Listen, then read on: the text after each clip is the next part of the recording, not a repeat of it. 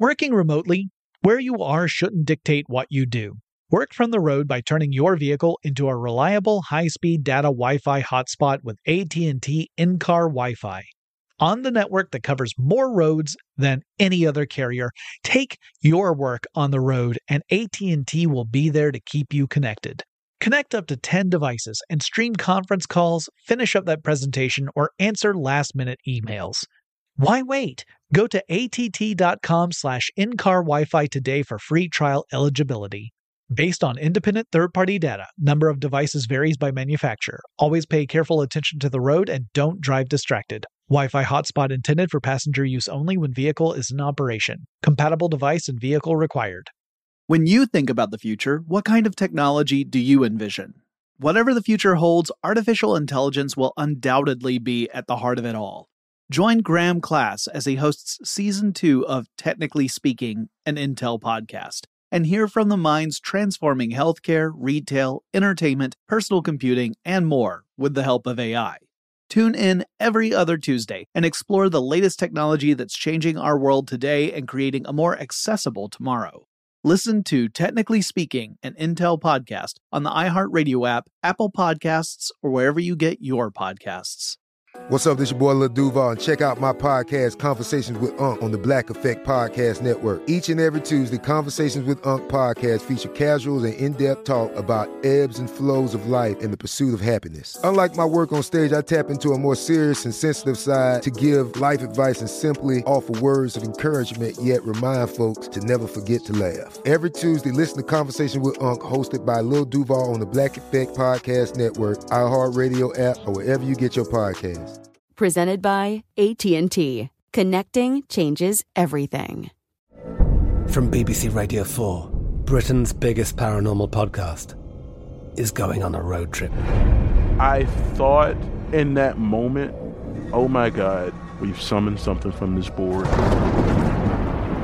This is Uncanny USA.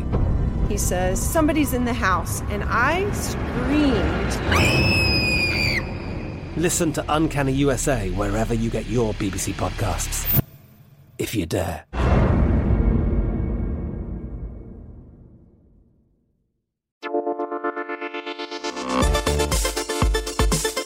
Welcome to Tech Stuff, a production from iHeartRadio.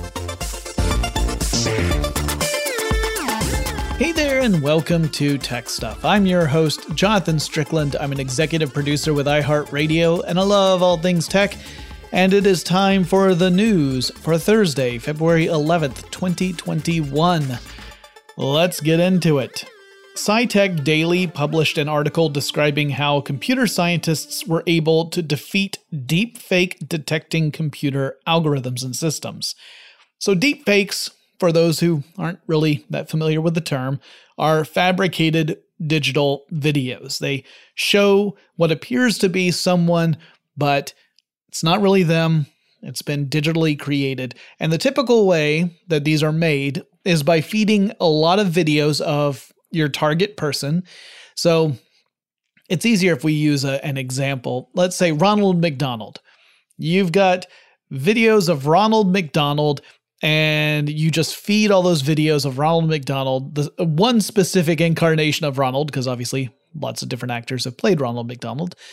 But you feed commercial after commercial of a specific actor playing Ronald into your deepfake generator. Uh, the more videos you have, the better because you are training the digital machine learning model on how to represent that person. And then the deepfake generator can superimpose your target, Ronald McDonald, you, uh, their face on top of another video. So you could take a video of a totally different person. Maybe it's someone who's doing a credible impression of the target. Maybe it's not even that. They're just going through various motions. And then you use the deepfake generator to overlay the digital face of Ronald McDonald on top of the other actor's face in the video. And it makes it seem as though the target, Ronald, was doing whatever it was the actor was doing the whole time. And detectors tend to look for little signs in videos that would indicate a deepfake, particularly around the eyes. The eyes are tricky. But the scientists who worked on this found that by inserting something called an adversarial example, or actually a lot of them, into videos, they could fool these detectors.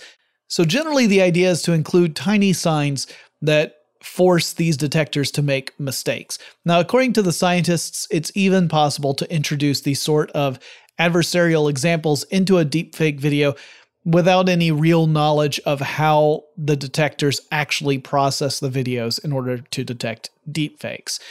But a little knowledge does go a long way. The team tested scenarios in which attackers might have complete access to the detector model. In other words, they know exactly what the detector is looking for.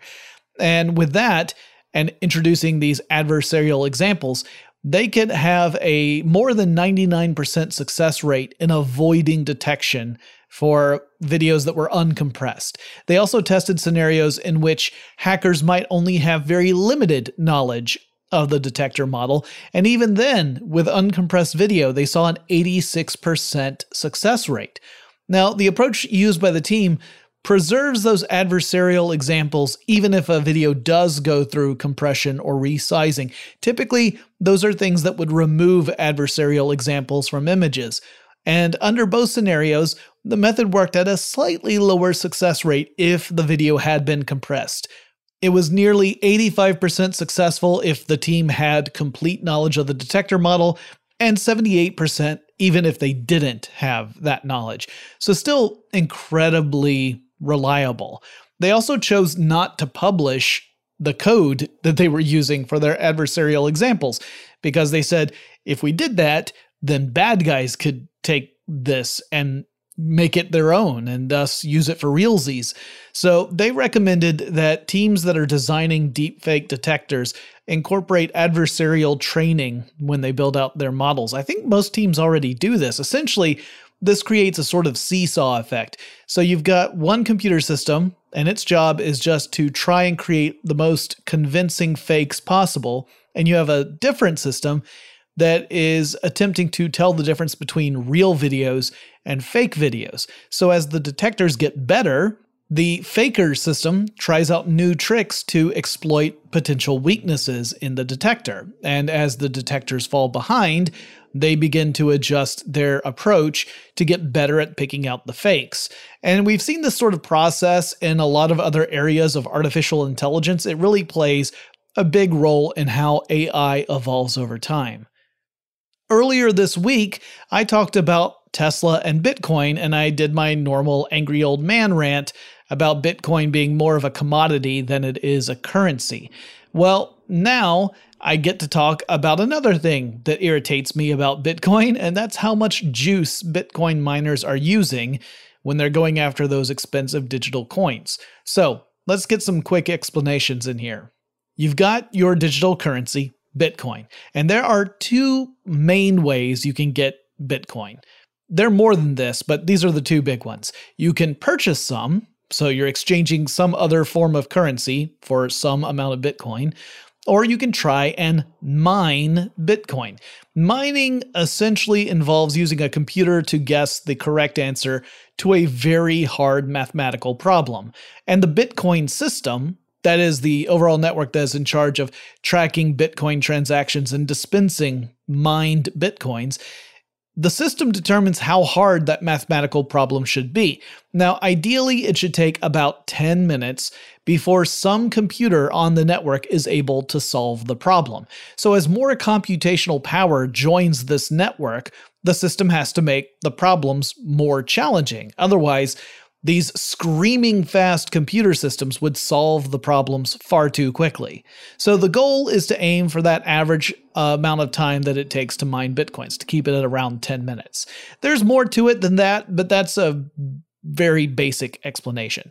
And since a single Bitcoin is worth tens of thousands of dollars, nearly $50,000 as I record this, and each successful mining of Bitcoin pays out 6.25 Bitcoins per go. So every 10 minutes, another six and a quarter Bitcoins get mined. That means there's a lot of money to be made, but it also means you need incredibly powerful computer systems if you're going to stand a chance of having the computer that guesses the correct answer to the mathematical problem. Otherwise, someone else is going to beat you to the punch, And so people and groups have built out mining computers and really mining computer networks that are just trying to be the first to get these math problems correct. And these machines require a lot of electricity. Cambridge University researchers have estimated that the power consumption is in the neighborhood of 121.36 terawatt hours per year. That means all the Bitcoin miners in the world collectively are consuming as much electricity as the entire nation of Argentina, and they're just behind Norway. Now, the only reason for this is because of those huge payouts, right? Because if the amount you earned was a low amount, whether because you were only getting a fraction of a Bitcoin every time you mined it, or the value of Bitcoin had plummeted, or both, then it would mean that running your computer systems would actually be more expensive than the money you would get from mining Bitcoins. And that would be a losing proposition. So you would quit, right? You wouldn't want to keep spending money to make back a fraction of what you were spending. And maybe that will happen at some point. And if it does, and people drop out of the network because it costs too much money to continue mining, then the system will adjust that difficulty to those mathematical problems again. If it detects that it's taking more than 10 minutes to solve the problems, it makes the problems easier. The idea being that no matter what computer power is connected to the system, that 10 minute to solution time remains fairly steady. So it's kind of like if you took the top performing students out of a math class, but you still wanted to have the same, you know, average grade, then you make the tests a little easier. But the energy demands of Bitcoin are one of the aspects of the cryptocurrency that I find really irritating. Not only is it a quote unquote currency with a value that fluctuates so much that you can't really use it as a currency with confidence, it's also encouraging people to consume way more electricity than they would otherwise. And that has further consequences depending upon where that electricity is coming from. It might mean that Bitcoin itself is contributing to climate change because people are using so many computer systems that are drawing power off a power grid that could be powered by coal. And then there are other, admittedly more minor consequences, such as not being able to find a decent graphics processing unit these days because cryptocurrency miners keep buying them all. Stupid Bitcoin.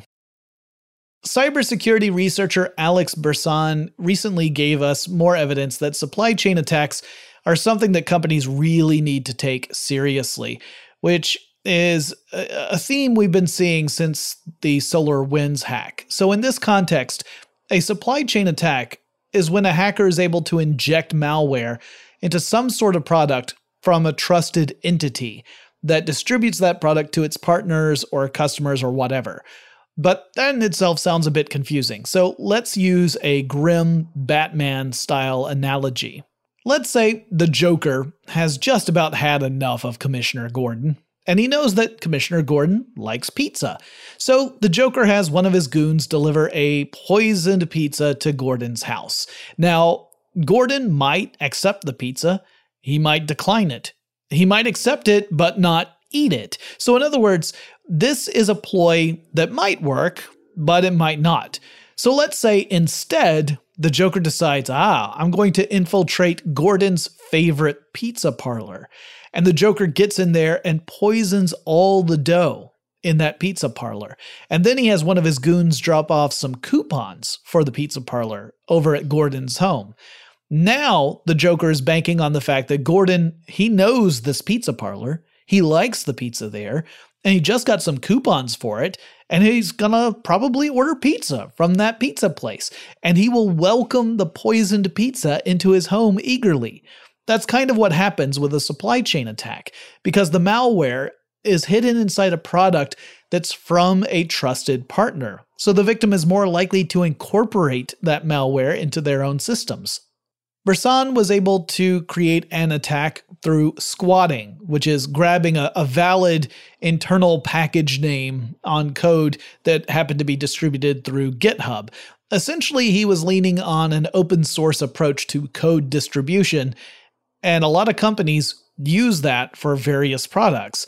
And it worked really well. His quote unquote malware, which really didn't do much but returned some very basic information because he didn't want to actually cause any problems. He didn't want to compromise these systems.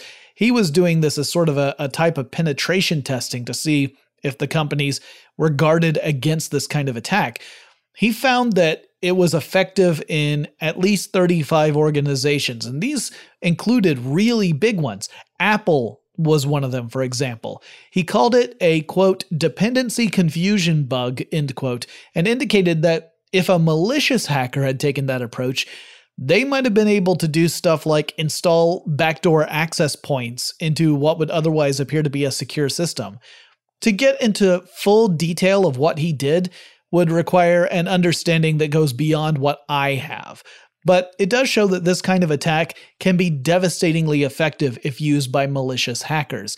And it could mean that in the future, we'll see companies quarantine a system in order to test out patched software before incorporating that patch into the full system overall, just in case someone has compromised a trusted partner.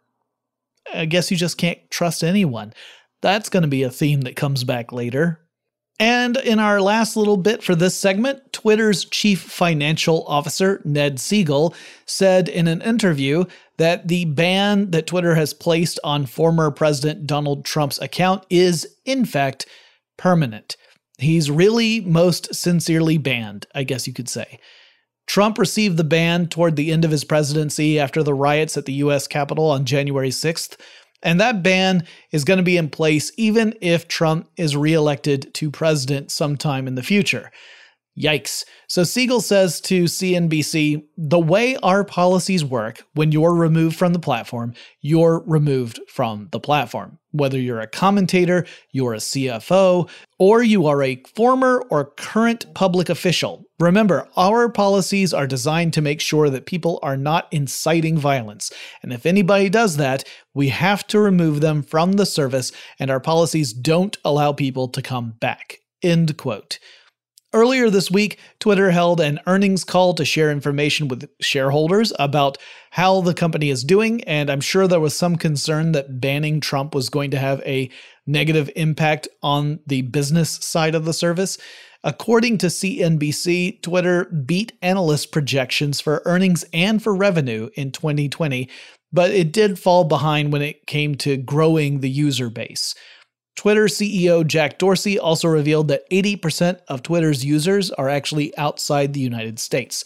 Twitter is also still dealing with being in the crosshairs of some world events, such as the ongoing farmer protests in India that I reported on previously. Well, we have some more news stories to cover, but before we get to any of those, let's take a quick break. Working remotely where you are shouldn't dictate what you do. Work from the road by turning your vehicle into a reliable high-speed data Wi-Fi hotspot with AT&T in-car Wi-Fi. On the network that covers more roads than any other carrier, take your work on the road and AT&T will be there to keep you connected.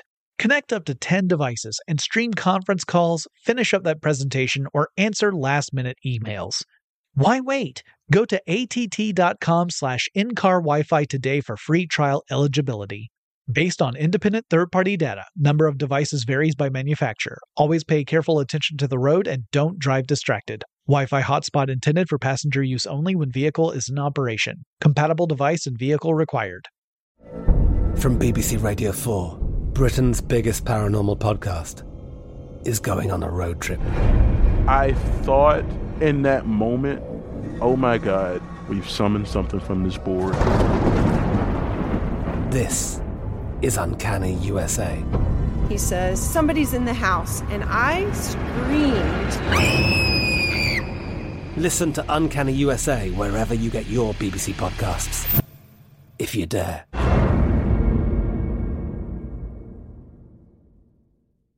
When you think about the future, what kind of technology do you envision?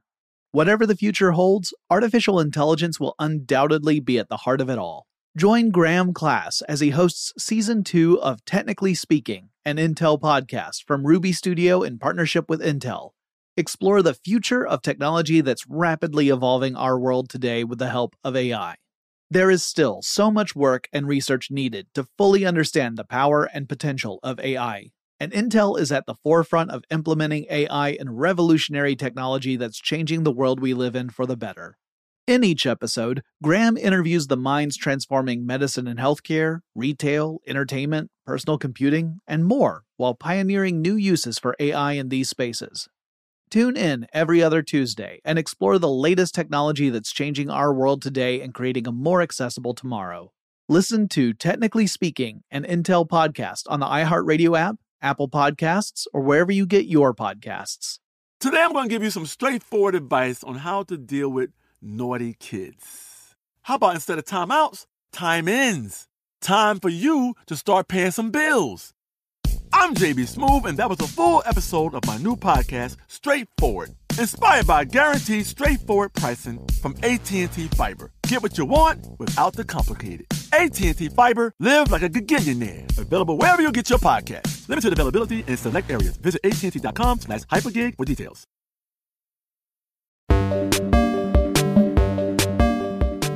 On Tuesday's episode, I talked about how Apple's head of hardware had moved over to the company's virtual and augmented reality department, which I guess we can just call mixed reality. That's kind of the the umbrella term for those technologies. Well, today we can follow up a little bit more on that. Mac Rumors published an article including designs by artist Antonio De Rosa, who has worked with Apple on several occasions to create artist renderings of different design concepts. Now, these renderings are meant more as a way to consider, you know, different design options. They may or may not resemble a final product from Apple. In fact, there's no guarantee that there will be a final product in some cases, although it seems pretty certain that this is going forward. In De Rosa's pieces, these mixed reality headsets are given the name Apple View, but there is no indication that Apple has actually settled on any name as of yet.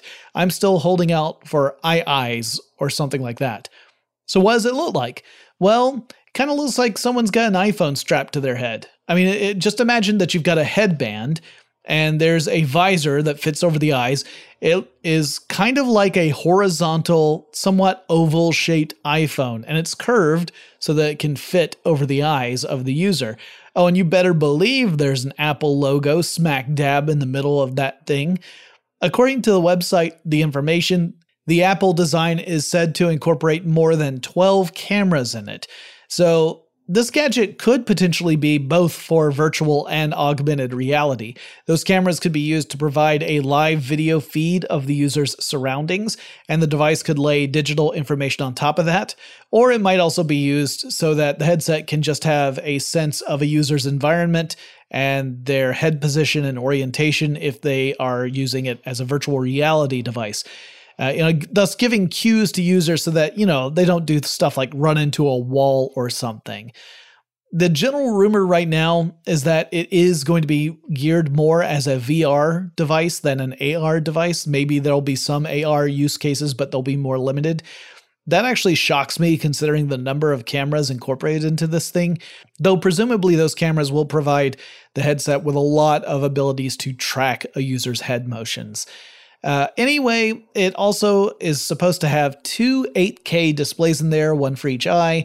And all of this helps explain why most of the websites I've seen talking about this thing are guessing that it's going to cost around $3,000 when it does become available for purchase. It's supposed to be announced before the end of this year, and JP Morgan predicts that it'll go on sale within the first quarter of 2022. So just a year. That's kind of exciting. And speaking of cameras, well, we all know that we live in a world peppered with cameras. Lots of us have one within reach at any given moment, thanks to our phones. And sure, those cameras catch plenty of ridiculous and trivial stuff, but it also means that tons of people have powerful tools to document important events at a moment's notice. And that includes capturing video of police activity something that some police have really tried to discourage in the past. But at least here in the United States, it is completely legal to record video of a police officer performing official duties in public, even if those police officers don't like it. Boing Boing reports that now there's a growing trend of police officers trying to leverage copyright takedown notices in an effort to discourage people from posting and sharing videos of them. The idea is pretty simple. So, police officer sees that someone is trying to capture them on video, so the police officer whips out his or her own cell phone and blasts some copyrighted music. So the idea here is that the person capturing the video is getting that music on the microphone as well. If they upload the video to a social platform, the owner of the copyrighted music will issue a takedown notice for the unlicensed use of the music, particularly if it's all an automated system. Pretty shady stuff, right?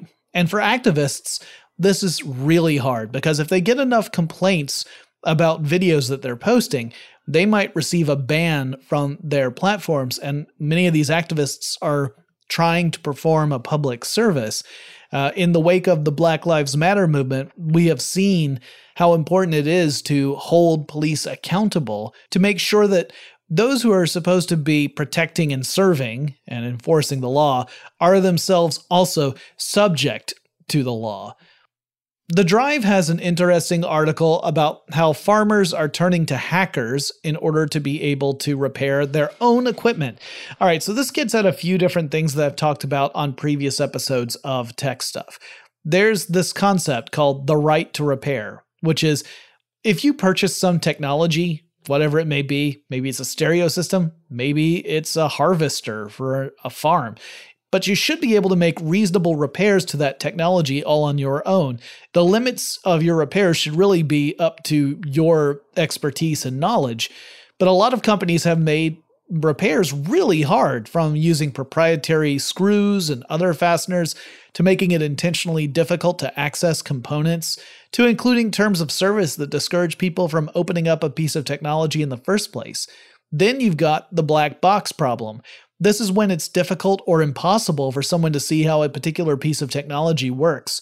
And sometimes you have firmware there that prevents you from even doing any work unless you first run certain diagnostic uh, tests and, and processes with official equipment.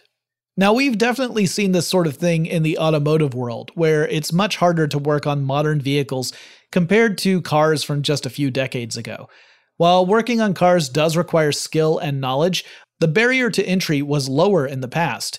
I mean, you still had to learn how to do it, but car companies weren't making it harder to do this. However, these days, with computerized systems and specialized service codes, it can be really hard to figure out what's even going on with a vehicle, and even harder to conduct repairs. And the same is true with farm equipment. So, farmers have become frustrated when trying to get hold of software and firmware from companies like John Deere in order to diagnose and repair problems with complicated equipment. Because of that, these farmers are starting to turn to pirate firmware for their equipment in order to be able to make those repairs themselves or to have independent mechanics do it for them. And companies like John Deere don't want that to happen. These companies purposefully restrict access to stuff like firmware and software because that represents another potential revenue source, which is repair and maintenance. See, if you make a tractor, you can only sell that one tractor once. But if you also offer repair and maintenance services, well, you can keep making revenue off of that initial sale for as long as possible. I mean, especially if you make it really hard for anyone else to do those kinds of repairs and maintenance. And that's the heart of the problem. Farmers who understandably want to get the most out of their equipment would like to be able to do that kind of maintenance and repair themselves or on their own terms and thus limit their costs. And this gets right into that right to repair issue, which is something we're seeing in different parts of the world as groups of consumers protest the business model that relies not just on sales of hardware, but having a whole sales department that's related to fixing and maintaining that hardware.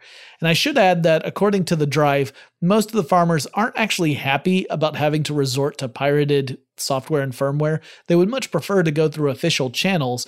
They would prefer to purchase a license from John Deere directly. It's just that's not on the table. I see a lot of parallels with other industries, actually, including the music industry. Historically, if companies make some aspect of their products difficult to access, people will find workarounds. And so it's generally just a bad idea to even go that route in the first place. On Wednesday, Facebook announced it would reduce the amount of political subject matter popping up in people's news feeds as part of an effort to reduce, quote, inflammatory content, end quote, according to Tech Xplore. It's going to start small, aiming at a sliver of users in places like Canada, Indonesia, and Brazil before trying it out in the United States. Aastha Gupta, the product manager director at Facebook, said, during these initial tests, we'll explore a variety of ways to rank political content in people's feeds using different signals, and then decide on the approaches we'll use going forward. Now, apparently, that means Facebook will no longer recommend politics themed groups to users, and it will reduce political themed posts that appear in feeds through automated systems. So, in other words, the algorithm suggesting these posts, that part will stop. Users will still be able to post about politics if they want to. They'll still be able to join groups that have a political perspective and a political purpose if they want.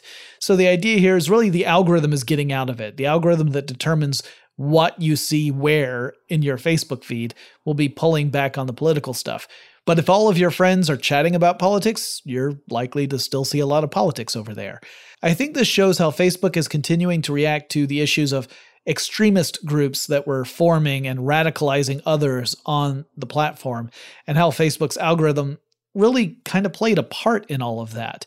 The algorithm helped promote those groups to people that were potentially uh, able to be radicalized, and so we saw that that trend get worse and worse. So I feel like this is largely a response to that. In other lousy news, Nicolo Laurent, the CEO of Riot Games, is now under investigation for sexual harassment and gender discrimination charges. Now, the company Riot Games is known for games like League of Legends and Valorant, and the board of directors will be overseeing this investigation, which is being conducted by a third party law firm. Laurent's former executive assistant, Sharon O'Donnell, claims that she was wrongfully terminated this past summer after she filed a complaint with the HR department against Laurent, saying he had made sexual advances toward her.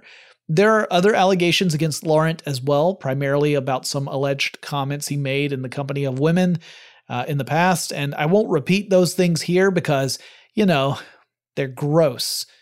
Riot Games has been under the microscope in the past for this kind of stuff too. Kotaku actually ran a really a great investigative piece in 2018 about the sexist culture at Riot Games, including stories from a former employee with the company who described her experiences of trying to navigate the culture and seeing her ideas consistently shot down, not on the merits of the ideas themselves, but because of her gender. She actually tells a story about how she pitched an idea, got shot down, told a male peer to pitch the same idea uh, a couple of weeks later, and when he did it, it went over like gangbusters. That's not great. And later in 2018, a couple of people sued Riot Games for gender discrimination. So to me, it sounds like this has been an issue from the top down, not that dissimilar to what we heard about Ubisoft last year. Over in the UK, police have arrested eight people between the ages of 18 and 26 who were allegedly part of a group trying to illegally access the phones of various prominent Americans, like celebrities and sports stars, or rather, I should say, the phone numbers. See, they were doing this through SIM swapping. This is a process in which you will port a phone number from one SIM card to another. And you might have to do this for totally legitimate reasons. Let's say that you're changing from one model of a phone to a totally different model of a phone, and they happen to use different style SIM cards. Uh, I had this happen when you know the micro mini SIM card thing was really transitioning. And you want to keep your phone number, so you want to be able to port your number from your old SIM card to your new one. And you also want to be able to access all the apps and data you had on your old phone as easily as possible. Well, porting your account over to a new SIM card is part of that process. And these hackers were trying to move phone numbers over to SIM cards that they had in their possession. That would effectively hijack the phone number so that any calls going to that celebrity or sports star or whatever would instead go to this new phone. And it gave them the potential to access tons of stuff along with it, like accounts with companies like Amazon, for example. And you could see how this could be used for all sorts of illegal purposes, from theft to blackmail. So, how did they make the swaps? Well, it seems like most of the time they were actually working with various phone providers. And they might fool the phone providers. You know, they could pose as the person who owns the number or maybe an assistant to that celebrity or whatever, and then use a bit of social engineering to convince the technicians on the other end of the phone to go ahead and make that change to the new SIM card. Or they might actually work with someone at the companies directly, someone who might have been in cahoots with the thieves and once they do port that number over, they could wait to see if the target started to make changes to stuff like passwords. So, you know how two factor authentication systems can sometimes send like a password code to your phone? Well, if you swap the phone number over to a different SIM card, then it's the hackers who are getting those. Uh, those text messages with the temporary passwords or the way to access certain accounts, and potentially they could switch over the accounts to themselves that way. UK law enforcement says the group faces charges of violating the Computer Misuse Act, as well as fraud and money laundering charges, and that they could also face extradition to the United States for their crimes. Okay, we have a few more stories to wrap up today's news episode, but before we get to that, let's take another quick break. Working remotely, where you are shouldn't dictate what you do. Work from the road by turning your vehicle into a reliable high-speed data Wi-Fi hotspot with AT&T in-car Wi-Fi. On the network that covers more roads than any other carrier, take your work on the road and AT&T will be there to keep you connected. Connect up to 10 devices and stream conference calls, finish up that presentation, or answer last-minute emails. Why wait? Go to att.com slash in-car Wi-Fi today for free trial eligibility. Based on independent third party data, number of devices varies by manufacturer. Always pay careful attention to the road and don't drive distracted. Wi Fi hotspot intended for passenger use only when vehicle is in operation. Compatible device and vehicle required. I'm Katya Adler, host of The Global Story. Over the last 25 years, I've covered conflicts in the Middle East, political and economic crises in Europe, drug cartels in Mexico. Now I'm covering the stories behind the news all over the world in conversation with those who break it. Join me Monday to Friday to find out what's happening, why, and what it all means. Follow the global story from the BBC wherever you listen to podcasts. When you think about the future, what kind of technology do you envision? Whatever the future holds, artificial intelligence will undoubtedly be at the heart of it all. Join Graham Class as he hosts season two of Technically Speaking, an Intel podcast from Ruby Studio in partnership with Intel. Explore the future of technology that's rapidly evolving our world today with the help of AI. There is still so much work and research needed to fully understand the power and potential of AI. And Intel is at the forefront of implementing AI and revolutionary technology that's changing the world we live in for the better.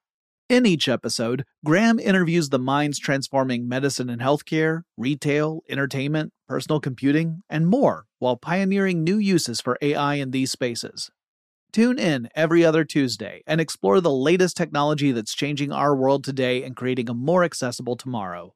Listen to Technically Speaking, an Intel podcast on the iHeartRadio app, Apple Podcasts, or wherever you get your podcasts. Today, I'm going to give you some straightforward advice on how to deal with naughty kids. How about instead of timeouts, time ins? Time for you to start paying some bills. I'm JB Smoove, and that was a full episode of my new podcast, Straightforward, inspired by guaranteed straightforward pricing from AT&T Fiber. Get what you want without the complicated. AT&T Fiber, live like a gigillionaire. Available wherever you get your podcast. Limited availability in select areas. Visit AT&T.com slash hypergig for details.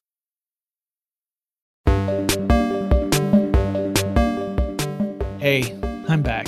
Do you remember that earlier segment when I said there was a security researcher who had used a supply chain attack to test various big company systems and then found them lacking?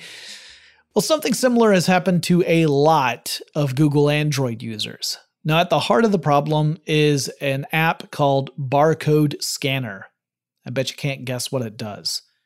Anyway, for a long time, that app was totes legit. It was a simple but effective barcode scanner. However, sometime in December of last year, that changed. The security firm Malwarebytes, which you might remember was also the target of a supply chain attack itself, has reported that customers were seeing some weird behavior on their Android devices. When they would open up their default browser, they were getting absolutely bombarded with pop up ads. It was kind of like the bad old days of the World Wide Web all over again. Stupid pop up ads.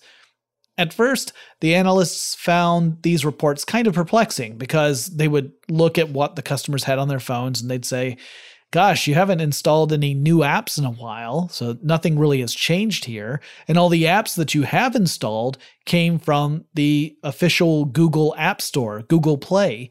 These weren't like side loaded apps from some skeezy app developer or anything like that.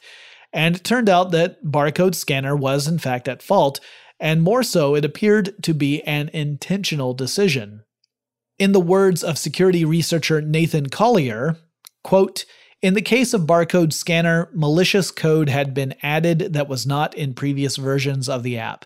Furthermore, the added code used heavy obfuscation to avoid detection. To verify this is from the same app developer, we confirmed it had been signed by the same digital certificate as previous clean versions. Because of its malign intent, we jumped past our original detection category of adware straight to Trojan. Yikes. Uh, end quote. The yikes was mine, by the way. So, yeah, a Trojan is malware that poses as if it's benign, legitimate software, and it carries with it some sort of payload that can execute malware of some kind on an infected system. Google has since removed the barcode scanner app from the Play Store, and if you happen to have that app installed on an Android device, you should uninstall that app, remove it. Google is not removing that automatically, at least not as of the time I'm recording this episode. But, you know, better safe than sorry. Go ahead, check, make sure it's not on any of your Android devices. If it is, remove it. And here's an example of some malicious code making its way to targets because it came from a trusted source. The tech world is really turning into a Mission Impossible movie where you learn you cannot trust anyone except Benji. He seems like a stand up dude. That Ethan character, I don't know about him. This next story is one that I'm sure you have all heard already, but I kind of had to cover it, particularly after Taiwo Adebimawọ tweeted this story to me late on Tuesday. I am, of course, talking about the virtual courtroom proceeding in which a lawyer appeared on screen as a kitty cat. The 394th Judicial District Court in Texas was in session, and County Attorney Rod Ponton had a cute kitty cat picture on display instead of video from his own webcam. Judge Roy Ferguson helpfully pointed out that Mr. Ponton appeared to have a filter over his video chat settings, and Ponton said, quote, I'm here live. I'm not a cat. End quote. The judge then replied, quote, I can see that. End quote. The judge subsequently posted a tweet recommending that Zoom users check their video filter settings before they actually join a meeting. Now, in the grand scheme of Zoom failures, this one's pretty innocent, and the judge commended Mr. Ponton. He said, quote, the filtered lawyer showed incredible grace, end quote. So honestly, after reading the story, this was a really refreshing and amusing take. No one got hurt. Everyone remained professional. We got a fun story out of it, which is just nice, you know? Something else that is nice, or at least I think it is, is that computers are coming up with some uh, really funky math, y'all. All right, so I'm going to do my best to explain this, but I do so with full acknowledgement that I am in way over my head. My math skills topped out at trigonometry and algebra, but Vice has an article titled Machines Are Inventing New Math We've Never Seen. And at the heart of this are mathematical conjectures. Now, if you're like me, that term might be new to you.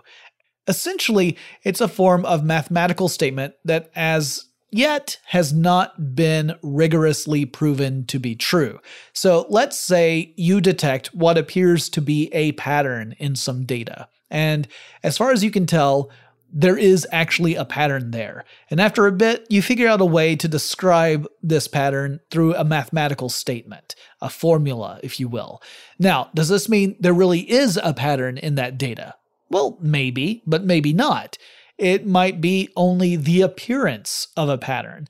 And it takes a lot of testing to make sure that that conjecture holds up. And if it does so, after rigorous testing, then it might graduate and become a theorem. This is sort of like the concepts of hypotheses and theories in science. A hypothesis is a prediction, which may or may not come true. A theory is something that has been tested multiple times in different ways, different approaches, different people, and has held up to be true despite all that testing, which is same sort of thing really. Well, the Vice article explains that computer systems are playing a bigger role in developing mathematical conjectures.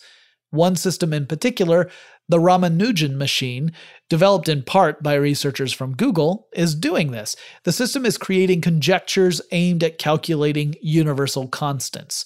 Pi is an example of a universal constant.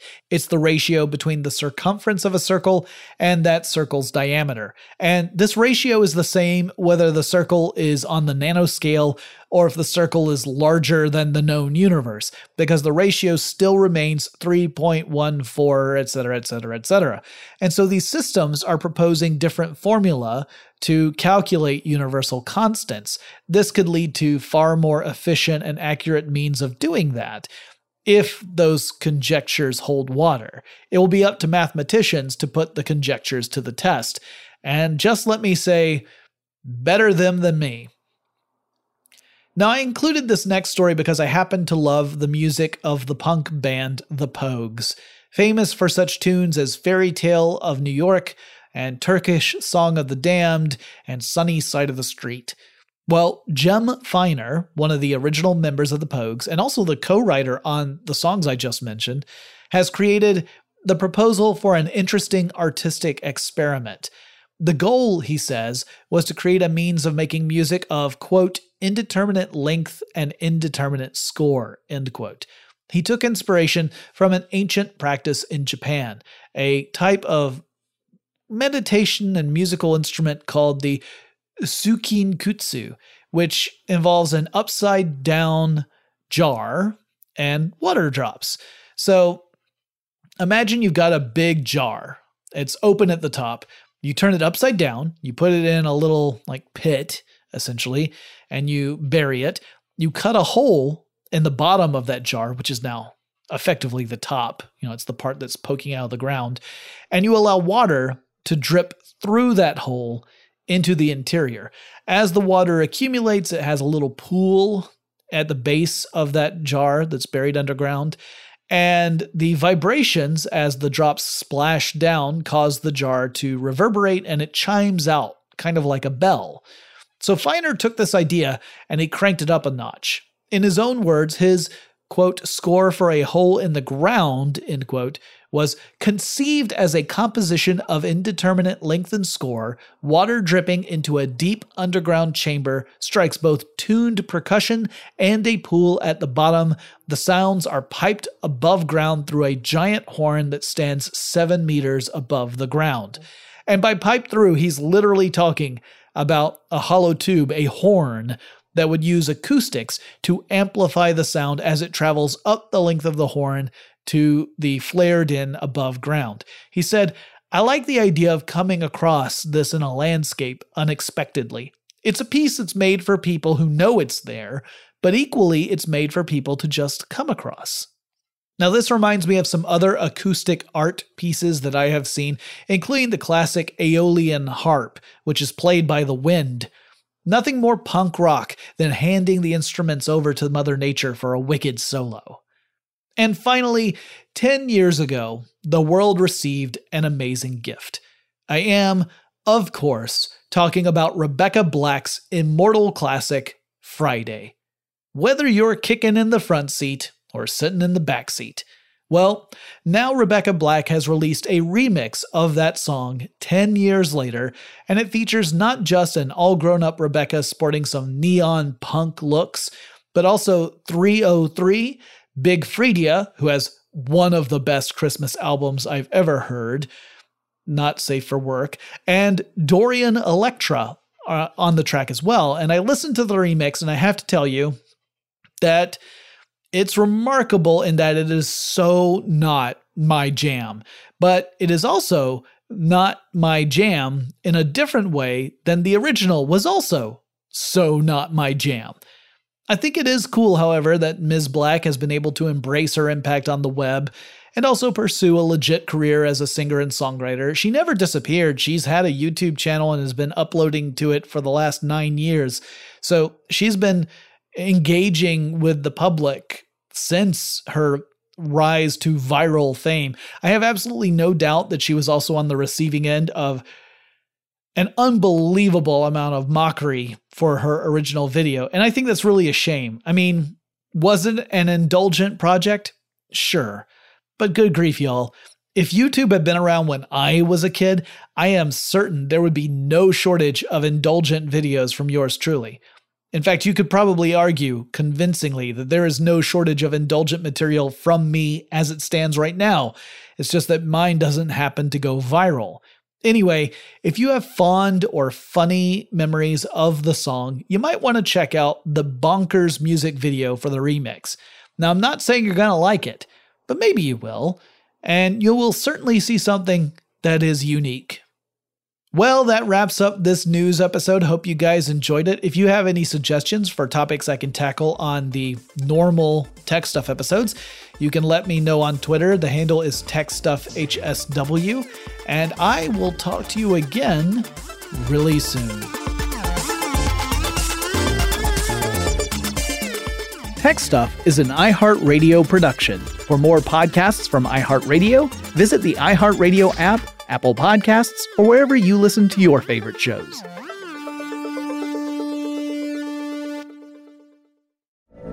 From BBC Radio 4, Britain's biggest paranormal podcast is going on a road trip. I thought in that moment, oh my God, we've summoned something from this board.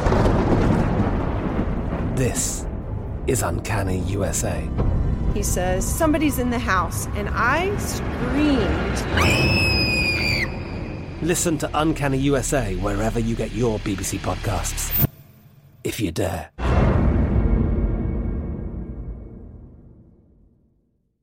If a new house is on your wish list in the next five years, grow your savings faster and experience your dreams with an Ohio Homebuyer Plus account from Kemba Financial Credit Union. A savings account specifically designed to save for a new home where you can earn 7% APY, a $500 matching bonus, and a $1,500 mortgage closing cost credit. Learn more at Kemba.org. Offer expires March 31st, 2025. APY equals annual percentage yield. Restrictions apply. NMLS 292230. Equal housing lender. Federally insured by NCUA. We are the voice of NASCAR. The green flag is in the air, and we are underway. The great American race. The Motor Racing Network.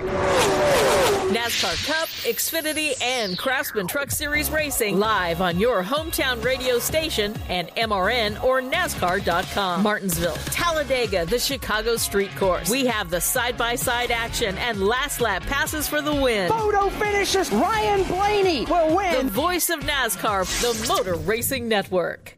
Xumo Play is your destination for endless entertainment. With a diverse lineup of 350 plus live channels, movies, and full TV series, you'll easily find something to watch right away. And the best part? It's all free. Love music? Get lost in the 90s with iHeart 90s, dance away with hip hop beats, and more on the iHeartRadio music channels. No logins, no signups, no accounts, no hassle. So what are you waiting for? Start streaming at play.xumo.com or download from the app and Google Play stores today. All you can stream with Xumo Play.